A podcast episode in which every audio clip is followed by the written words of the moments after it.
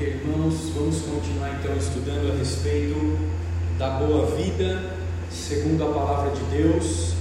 E nós já estamos no capítulo 9 desses nossos estudos. E o tema de hoje é verdade, utilitarismo e a vida descartável. Nós vamos ver então um pouco como algumas pessoas olham para a vida humana, um pouco como é que eles valorizam, desvalorizam algumas realidades e situações que seres humanos enfrentam.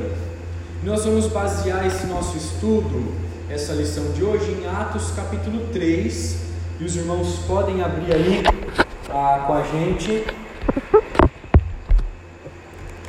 Versículo 15, livro de Atos dos Apóstolos, capítulo 3, versículo 15.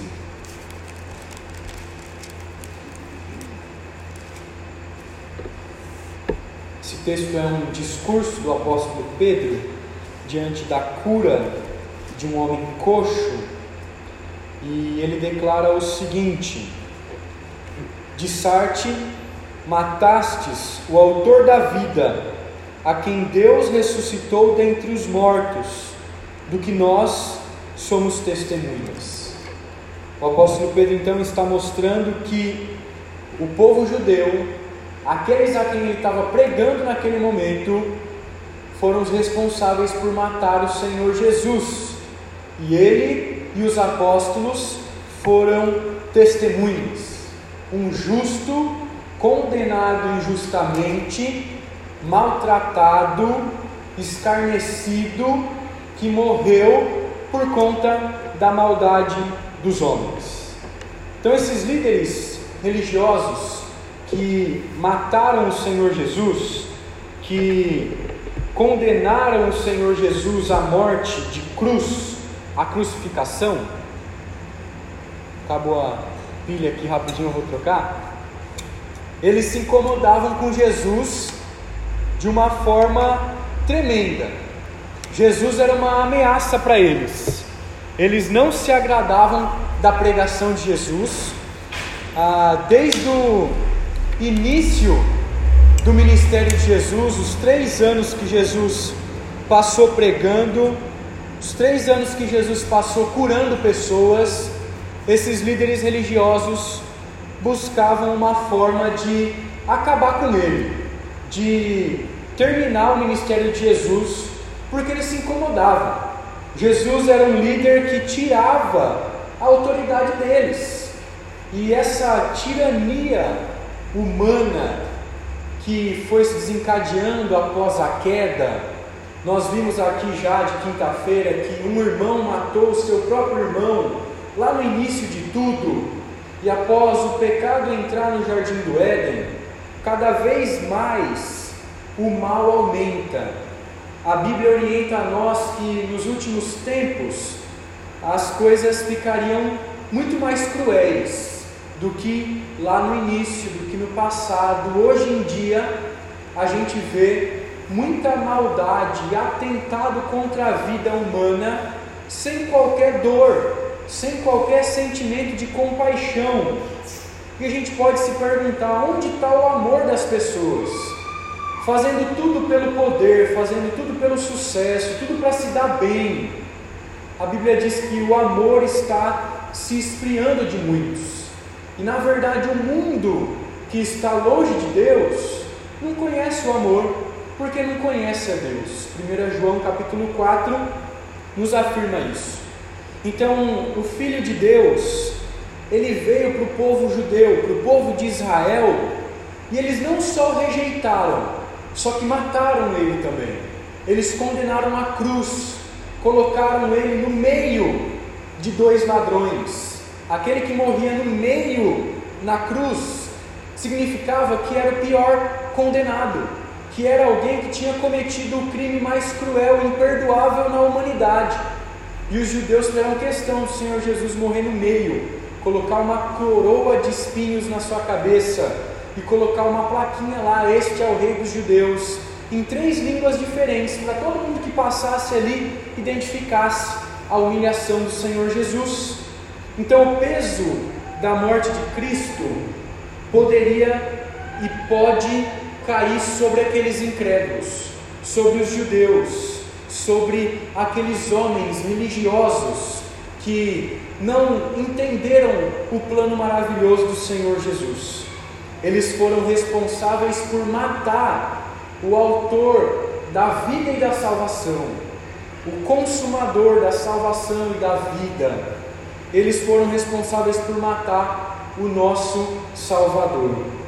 E aí, Romanos capítulo 3, versículo 23 até o 27a, ele nos diz o seguinte: Pois todos pecaram e carecem da glória de Deus, sendo justificados gratuitamente por Sua graça, mediante a redenção que há em Cristo Jesus, a quem Deus propôs no seu sangue como propiciação mediante a fé para manifestar a sua justiça, por ter Deus, na sua tolerância, deixado impunes os pecados anteriormente cometidos, tendo em vista a manifestação da sua justiça no tempo presente, para Ele mesmo ser justo e o justificador daquele que tem fé em Jesus. Onde, pois, a jactância? foi de toda excluída. Em Cristo Jesus, na morte, na expiação que ele promoveu na cruz, a propiciação, a sua entrega, o Senhor Jesus pode ser considerado justo, pagando o preço dos injustos, e Deus, considerado justo por escolher aqueles a quem Ele quer salvar, e justificador declarando assim todos aqueles que creem justos, perdoados os seus pecados por meio dos atos e do cumprimento da lei do Senhor Jesus. E aí o apóstolo Pedro declara lá em Atos 3,15 que a gente acabou de ler, de Sarte vocês mataram o Filho de Deus, mataram o Senhor Jesus, o Salvador. Então nós vamos ver nessa noite o valor da vida, nós vamos ver o utilitarismo, essa vida descartável. O Filho de Deus veio e o povo matou o Filho de Deus de forma cruel, de forma maldosa, da pior morte que existia. E hoje ainda acontece isso. As pessoas matam umas às outras de forma cruel, deixando de lado todo o amor e compaixão e sentimento. Batem umas nas outras, sem mesmo pensar que aquelas pessoas são queridas para elas, machucam com palavras, humilham, mesmo sem o entendimento de que aqueles são os que nos amam, que, os, que nos querem bem. E numa primeira a, exortação, no primeiro momento aqui, a gente precisa tomar realidade a respeito de uma pesquisa que é feita lá nos Estados Unidos com os norte-americanos que diz que 64% dos norte-americanos, dos americanos, acredita que não existe verdade moral, que cada um pode fazer o que quer em relação à moralidade, à ética.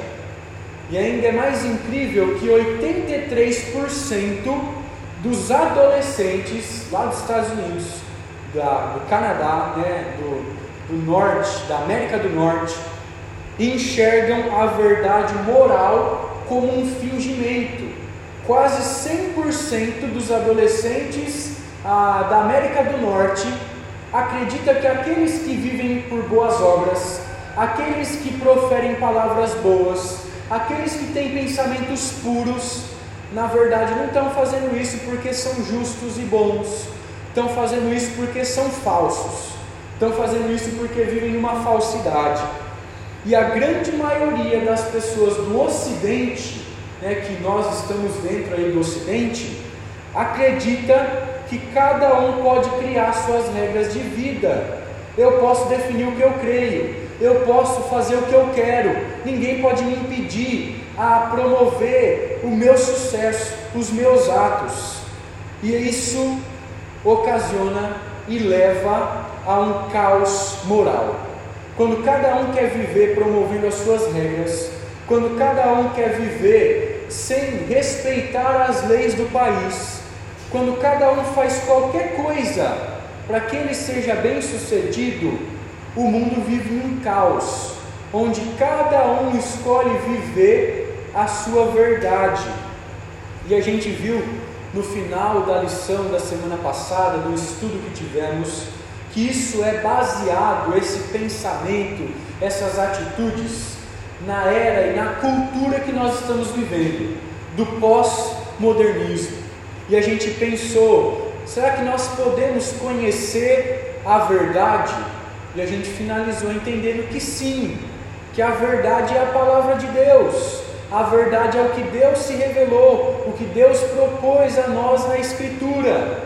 Só que existem vozes altas, estridentes, raivosas, que dizem que não se pode conhecer a verdade, que dizem que ah, cada um tem a sua verdade.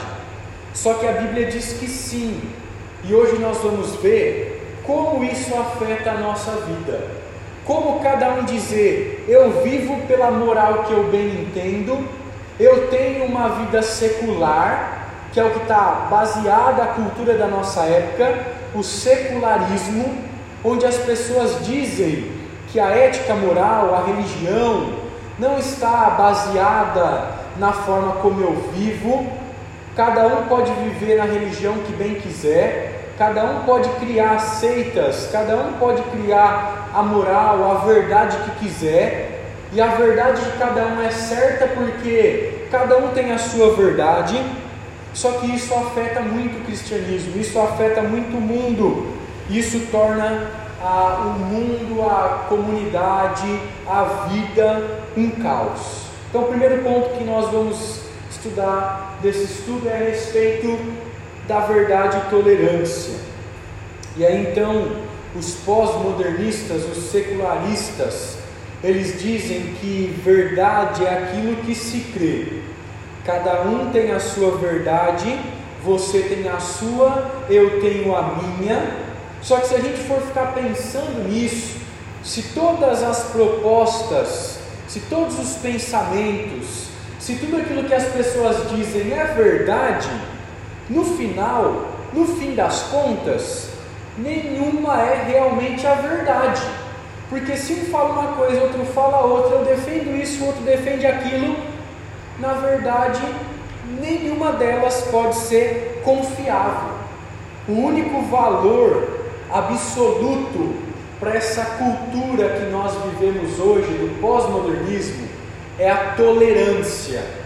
Eles acreditam que é necessário tolerar a verdade e a própria vida do outro.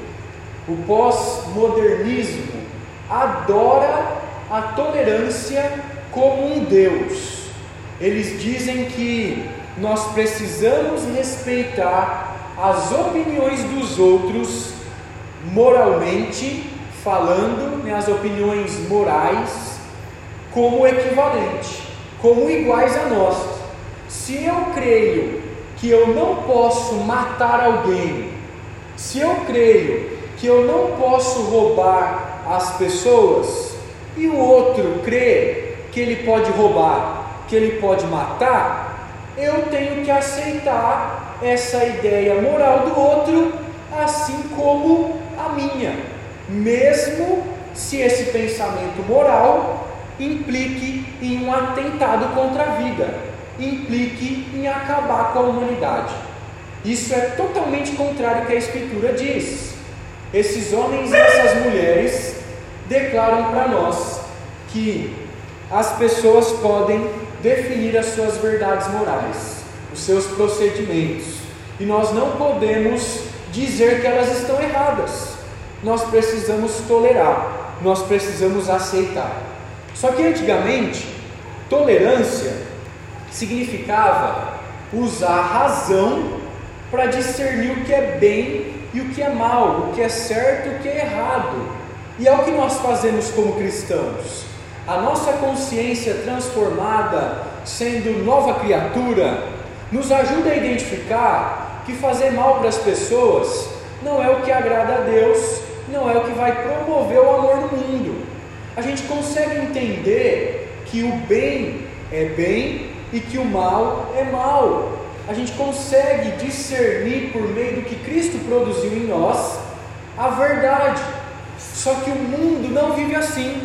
Cada um cria a sua moral e acha que vivendo assim está correto. Nós acabamos de ler Isaías: ai daqueles que transformam o doce em amargo, ai daqueles que estão na escuridão e acham que estão na luz, ai daqueles que estão fazendo mal, mas acham que aquilo é bom, acham que aquilo é correto. Então nós precisamos entender de que a ideia a de que seja intolerância não aceitar a posição de outra pessoa é uma perversão completa do entendimento histórico de tolerância, que afirmava ser necessário ter o respeito de ouvir o ponto de vista de outra pessoa, mesmo quando discordamos profundamente. O que é que isso significa? Eu vou traduzir melhor para nós aqui que o secularismo, o pós-modernismo, eles acham que é intolerância quando a gente se levanta e prega contra o pecado. Eles acham que é intolerância quando a gente se levanta e prega contra a maldade do mundo. Quando a gente prega que determinadas atitudes, que a gente vai ver logo mais, são erradas e não podem ser aceitas, porque acabam com a vida nesse mundo. Então hoje em dia, a gente está perdendo o direito de falar o que é verdade. Nós estamos perdendo o direito de manter a nossa fé, de promover a, a moralidade ética cristã, judaica, antiga, porque as pessoas estão com esse discurso de que se nós falarmos contra elas, nós estamos odiando elas. Se nós dissermos algo que não se baseia naquilo que ela pensa, elas nos têm como seus piores inimigos. E os cristãos hoje em dia têm sido perseguidos por causa disso, principalmente no nosso Brasil. Então, hoje em dia, antes de nós falarmos alguma coisa, infelizmente, nós temos que considerar cada palavra que sai da nossa boca à luz dos códigos de fala cada vez mais restritos. O cristão não pode, ah, na verdade deve fazer, mas se faz isso, vai ser perseguido. Se declara que é contra o casamento homossexual de um homem contra o homem, vai ser julgado pela sociedade vai ser perseguido. Se declara que é contra o aborto, vai ter um monte de gente se levantando contra ele, falando mal, colocando na mídia. Se ele se levanta e diz que a moral mundana é contrária da moral bíblica e nós vamos viver pela moral bíblica, o mundo todo vai se voltar contra nós. E daí a perseguição começa a se desencadear no nosso meio, e já tem acontecido. E nós precisamos manter a nossa fé, manter os nossos princípios cristãos, mesmo que isso ocasione a nossa morte. Nós precisamos lutar pela vida, lutar pela decência, lutar pela ética e moralidade bíblica, mesmo que isso desencadeie a perseguição. Então, o que antigamente era considerado como educado e maduro, como educação e maturidade, o ouvir o outro, respeitar, entender o pensamento do outro, mesmo não crendo naquilo que o outro está falando, hoje em dia dá processo legal. As pessoas nos processam simplesmente por dizermos que nós não aceitamos o pensamento delas, que nós não concordamos com aquilo que elas fazem e que isso não pode acontecer no meio cristão e que isso não pode acontecer diante da palavra. Muitas pessoas, quando são disciplinadas dentro da igreja, não aceitam a disciplina, saem da igreja e vão procurar uma igreja que aceite os seus pecados. Quantas pessoas que são pegas no adultério vivem ali dentro de casa com um companheiro que não são casadas e quando são disciplinados na igreja, quando são orientados a fazer o que é correto, processam o pastor, falam mal da igreja, saem da igreja e vão procurar uma outra igreja que os aceite. Quantas igrejas têm batizado crentes em pecado que saíram de igrejas sérias e bíblicas porque não aceitaram a verdade da palavra, não aceitaram a seriedade do ministério sagrado, não entenderam o seu pecado, não quiseram voltar atrás. Então o cristão deve manter em mente o seu compromisso moral. Nós somos cristãos o tempo todo e devemos dizer não ao que é errado e sim ao que é certo o tempo todo. Nós temos um compromisso com a verdade. E mesmo que os governantes, mesmo que o Brasil todo, o mundo todo, se volte contra Cristo e a palavra, Atos capítulo 5, 29, nos diz que importa obedecer a Deus do que a homens. Então, para nós mantermos nossa firmeza, nós teremos que ver além dessa grande mentira que o mundo está afirmando hoje, que não existe verdade e que a verdade não pode ser conhecida. Cada um cria a sua, cada um vive como quer. Daí então a gente já entra no segundo ponto do nosso estudo dessa noite, a respeito do valor da vida. Muitas pessoas não veem o nosso procedimento, o nosso conhecimento bíblico como algo a ser tolerado, mas nós precisamos defender o valor da vida, custe o que custar. E aí muita gente se levanta hoje e faz o seguinte questionamento: por que gastar recursos com pessoas deficientes? Por que investir dinheiro em autistas? Por que financiar pessoas e tratamentos ao câncer, sendo que o câncer não tem cura e essas pessoas vão morrer mesmo? Por que, que a gente está gastando dinheiro à toa em pessoas sendo que a gente poderia investir, por exemplo, nos pobres que estão sem dinheiro, mas têm saúde, têm inteligência e pode ser algo na vida. As pessoas olham para aqueles que estão à beira da morte, olham para aqueles que nascem com deficiência e pensam o seguinte: eles sempre vão depender dos pais, dos professores, eles não vão se formar, eles não vão produzir nada na vida, dificilmente eles vão poder cuidar de si mesmos, sempre vão depender do cuidado de alguém, sempre vão ter que ter alguém para estar do lado, dando comida, alimentando, controlando para não fazer nada de errado. Por que então que a gente está gastando dinheiro com essas pessoas? Por que, que esses que são tão problemáticos, a gente tem projetos tem leis, tem planos, tem bolsa auxílio financeiro no país, enquanto a gente deveria financiar outros que podem produzir muito mais do que essas pessoas que estão à beira da morte e dão mais trabalho do que trazem prazer e felicidade. Muitas pessoas pensam assim, achando que aqueles que nascem com deficiência, aqueles que nascem com problemas neurológicos, que não conseguem trabalhar, que não conseguem falar, que não conseguem enxergar, estudar, não são dignos de viver.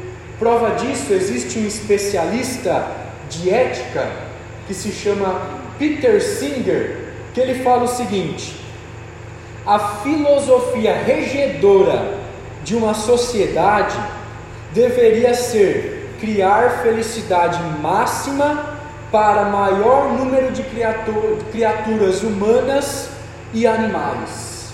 É um argumento poderoso. A gente deveria viver para utilizar dos recursos que nós temos para produzir felicidade para o maior número de pessoas que podem desfrutar de felicidade. Quando ele diz isso, ele exclui as pessoas que passaram por paralisia infantil. Ele exclui as pessoas que não conseguem andar. Exclui as pessoas que têm que ficar hospitalizadas o tempo todo. Esse é um argumento que pode fazer o governo abrir os olhos e até produzir leis para que isso aconteça. Só que esse não é um argumento pró-vida, é um argumento contra a vida, é um argumento ímpio, é um argumento ah, baseado no utilitarismo. E aquela imagem que eu coloquei ali à frente demonstra muito bem o que é que está acontecendo hoje. Eles creem numa evolução, eles creem que o homem veio do macaco, eles têm esses pensamentos pós-modernos, seculares, e aí creem que o homem vai evoluindo, vai ah, se transformando, vai se tornando cada vez melhor. Só que nesse mundo, nessa cultura que nós vivemos, eles estão transformando os homens, a humanidade, em código de barra agora. Os homens só têm valores naquilo que eles produzem, naquilo que eles fazem. Eles só são bons se servem para algo, se são úteis, se estão acamados, se estão no fim da vida, se tem uma doença crônica, eles não servem para nada. E a sociedade pós-moderna, o secularismo diz: vamos acabar com a vida dessas pessoas, porque vai sobrar mais dinheiro, a gente vai poder ajudar quem realmente precisa, as pessoas que podem desfrutar de felicidade e não têm porque são pobres, vivem na miséria, vão poder, e assim a gente só vai ter quem é saudável, quem tem forças para produzir alguma coisa. Eles dizem que o valor das pessoas está definido pelo quanto ela consegue produzir, pelo quanto de dinheiro a gente tem, pelo quanto de felicidade a gente consegue adquirir. Só que se o fim da vida for realmente prazer e felicidade, eles dizem que então a moral deve distribuí-los para quem é capaz de experimentar. Só que isso é totalmente equivocado. Pode ser um pensamento razoável, mas é algo que traz a morte, é algo mortal.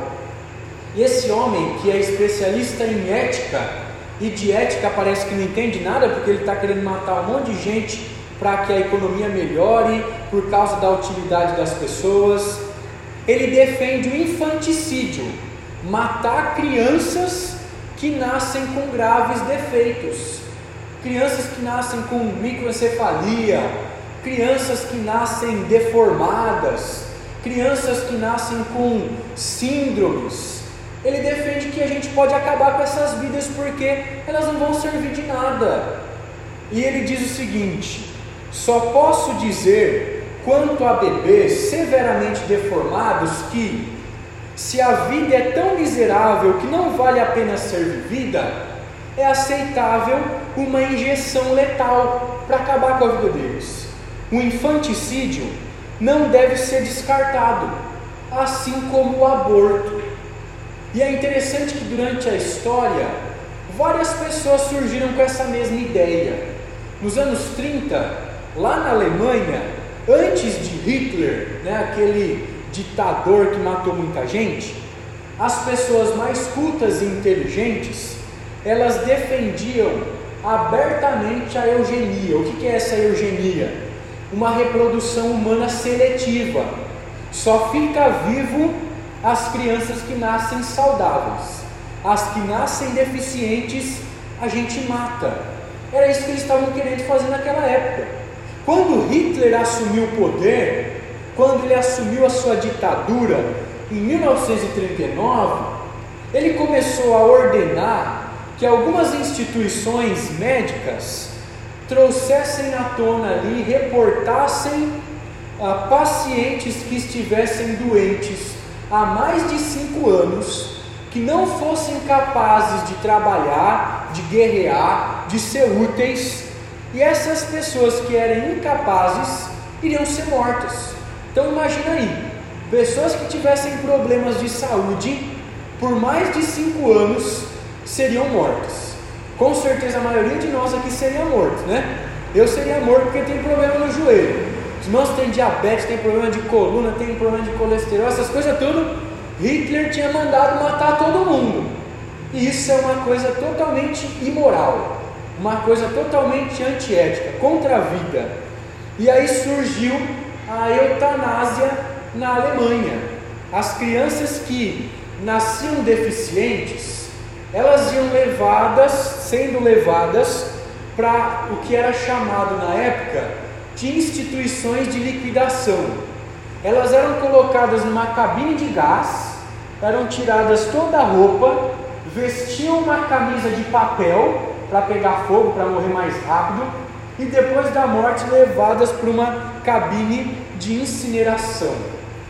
Parecia bom lá para os alemães, eles achavam que isso era correto, porque excluindo essas pessoas, eles só iam ter quem era forte, quem tinha saúde, quem podia trabalhar.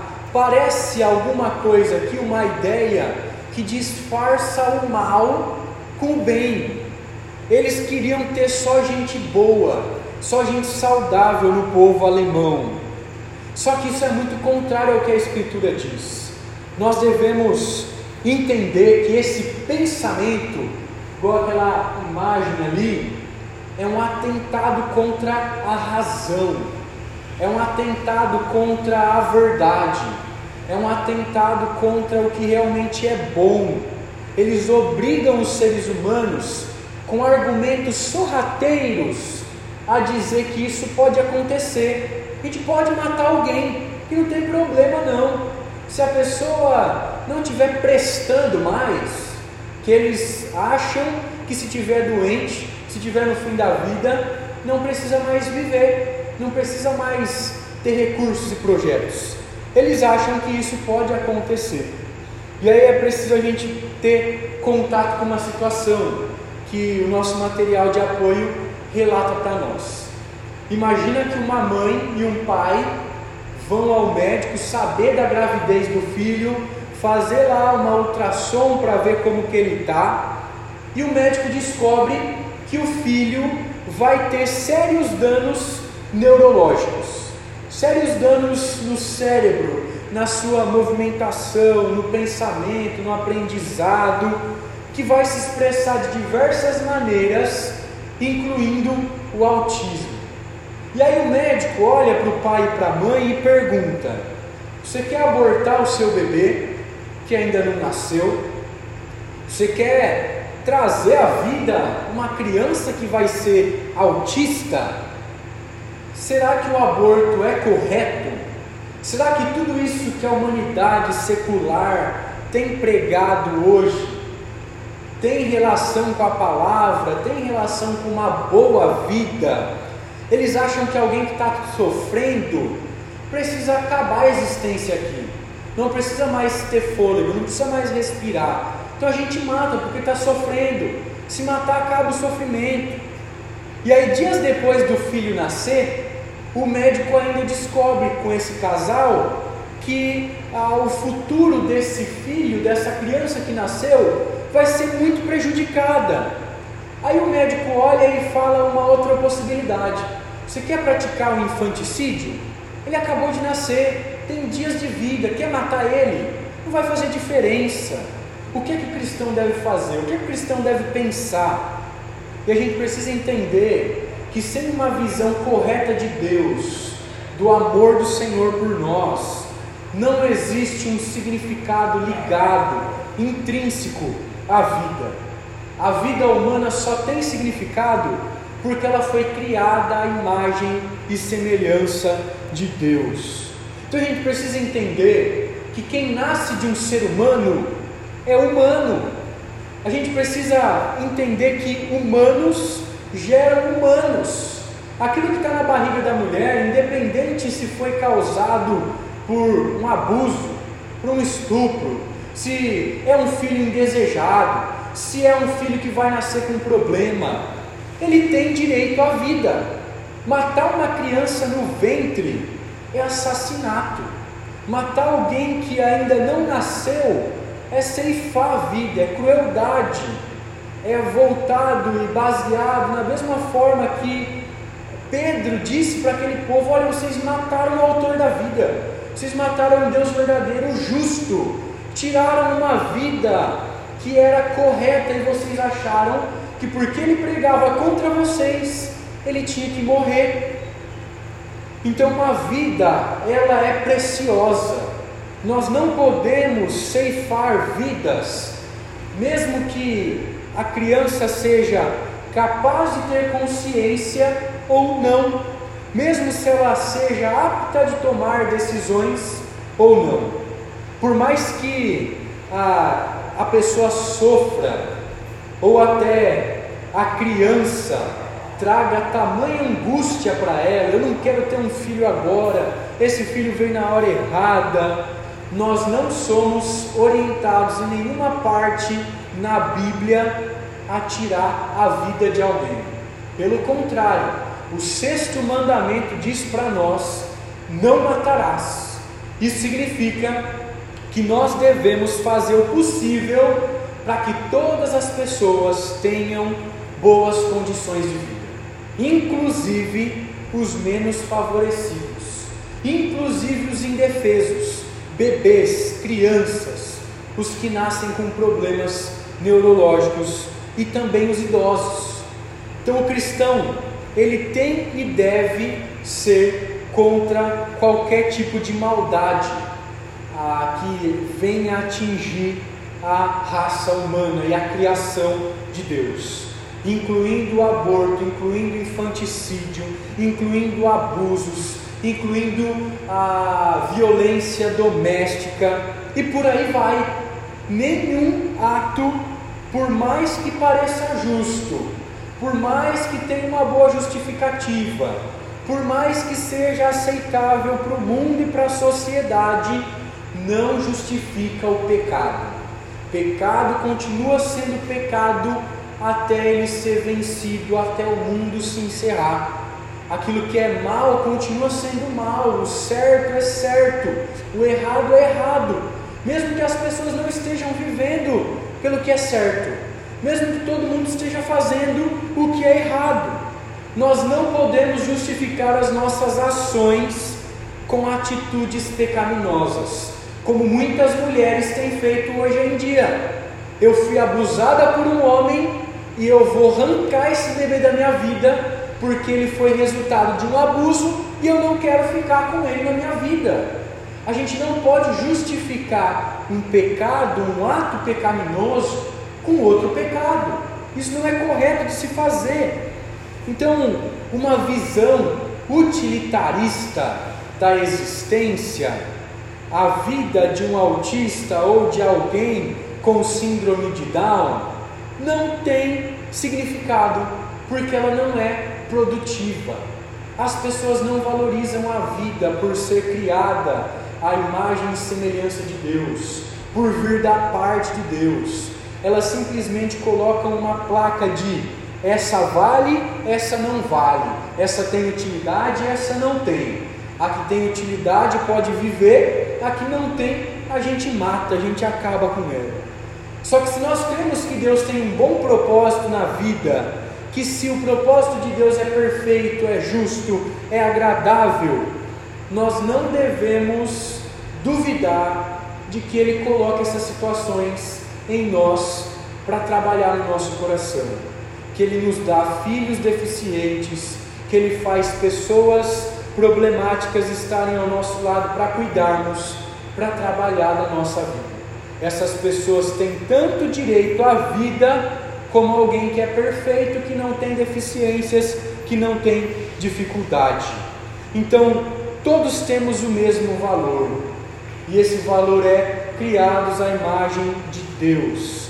A única diferença é que alguns ah, precisam de cuidados especiais, e por mais que isso dê trabalho, por mais que isso seja cansativo, por mais que isso nos faça gastar mais dinheiro do que com um filho normal, com um parente normal, a gente precisa ver que ah, o Senhor tem um bom propósito nisso tudo e a história confirma que há a possibilidade de se viver bem com dificuldades. com deficiências, com impossibilidades. Não cabe a nós, seres humanos, decidir quem vai viver, quem vai morrer. Isso é da autoridade de Deus. Isso é algo que cabe à eternidade e soberania do Senhor. E muitos pais de crianças autistas e com deficiências, eles dão testemunhos de que ah, esses filhos ensinam o que é o amor profundo, que com esses filhos, mesmo nas suas limitações, eles trazem alegria à vida e têm a possibilidade de se conviver com elas. E aí alguém que é utilitarista, alguém que é secularista, que é pós-modernista, pode pensar, mas como é que isso acontece? Como alguém que só dá trabalho, como alguém que só dá gasto, pode trazer alegria? Isso é muito simples. E a gente precisa entender essa verdade, que uma boa vida, ela não é a soma do que nós contribuímos. Mas uma boa vida é amar, uma boa vida é cuidar, uma boa vida é se entregar pelos outros. Só que o utilitarismo não reconhece o amor, o amor não reina no utilitarismo. O que reina é se aquilo vai trazer benefício para mim para a sociedade ou não. O amor é o começo e o fim de uma boa vida na terra. E o amor que nossa vida tem que ser centrada. É o amor que deve reger e deve conduzir tudo aquilo que a gente faz. Não é colocar uma etiqueta nas pessoas de preço, não é dizer que alguém vale ou não vale, porque isso é totalmente um discurso de ódio, um discurso de ah, desumano, um discurso de atentado contra a vida. Então, concluindo essa nossa reflexão, esse nosso estudo e aplicando já e finalizando tudo isso que a gente discutiu e pensou essa noite, a gente pode trazer à mente e à memória uma realidade: que Jesus, ele não veio ao mundo para os sãos, mas ele veio para os doentes.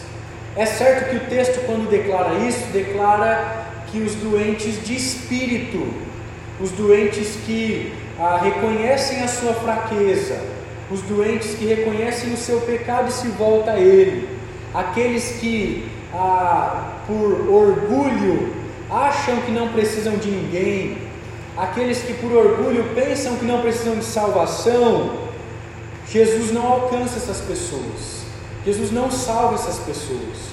Mas quem somos nós para acharmos superiores aos outros? Quem somos nós para dizer que somos mais dignos de desfrutar da vida do que os doentes físicos e mentais. Quem somos nós, como esses especialistas, filósofos, secularistas, pós-modernistas, para dizer quem tem direito à vida ou não? Isso compete a Deus. E quanto depender de nós, nós precisamos fazer o bem e demonstrar amor para as pessoas. E daí a gente vai pensar em três aplicações para a gente sair daqui sabendo o que fazer. Quanto vale a vida humana? Você valoriza a vida das pessoas? Você dá atenção àquelas que precisam?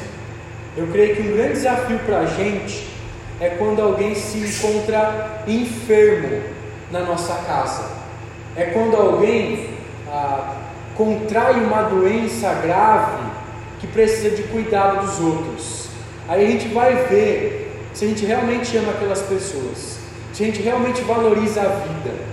Quanto é que vale uma vida? Será que a gente valoriza a vida das pessoas que estão ao nosso lado? Em segundo lugar, você valoriza mais as coisas ou as pessoas? São isso que os utilitaristas pensam. Eles valorizam mais o dinheiro, mais a utilidade, mais as coisas do que a vida propriamente dita. Nós achamos que os outros estão errados por terem um estilo de vida diferente da nossa. Você vive criticando todo mundo, só achar erro e defeito na forma como os outros vivem. E em terceiro e último lugar, você já pensou alguma vez em viver a vida cristã da melhor forma possível? Fazendo tudo aquilo que vem à sua mão com zelo, com excelência, com amor. Por isso, então, nós não podemos desperdiçar o nosso tempo ouvindo essas teorias, ouvindo esses ideais humanos, humanistas, que só atentam contra a vida, querem acabar com os direitos humanos, se importando mais com aquilo que é utilitário do que com a saúde, do que com o bem, do que com o ideal bíblico, ético e moral que nós recebemos da parte do Senhor. Que Deus então nos ajude a viver nesse mundo tão contraditório. Que Deus nos dê a graça de cumprir a nossa vocação de viver e morrer pela verdade da palavra dele. E eu queria convidar os irmãos mais uma vez para se colocar de pé, para a gente orar, pedir que o Senhor nos ajude a cumprir tudo aquilo que nós ouvimos essa noite.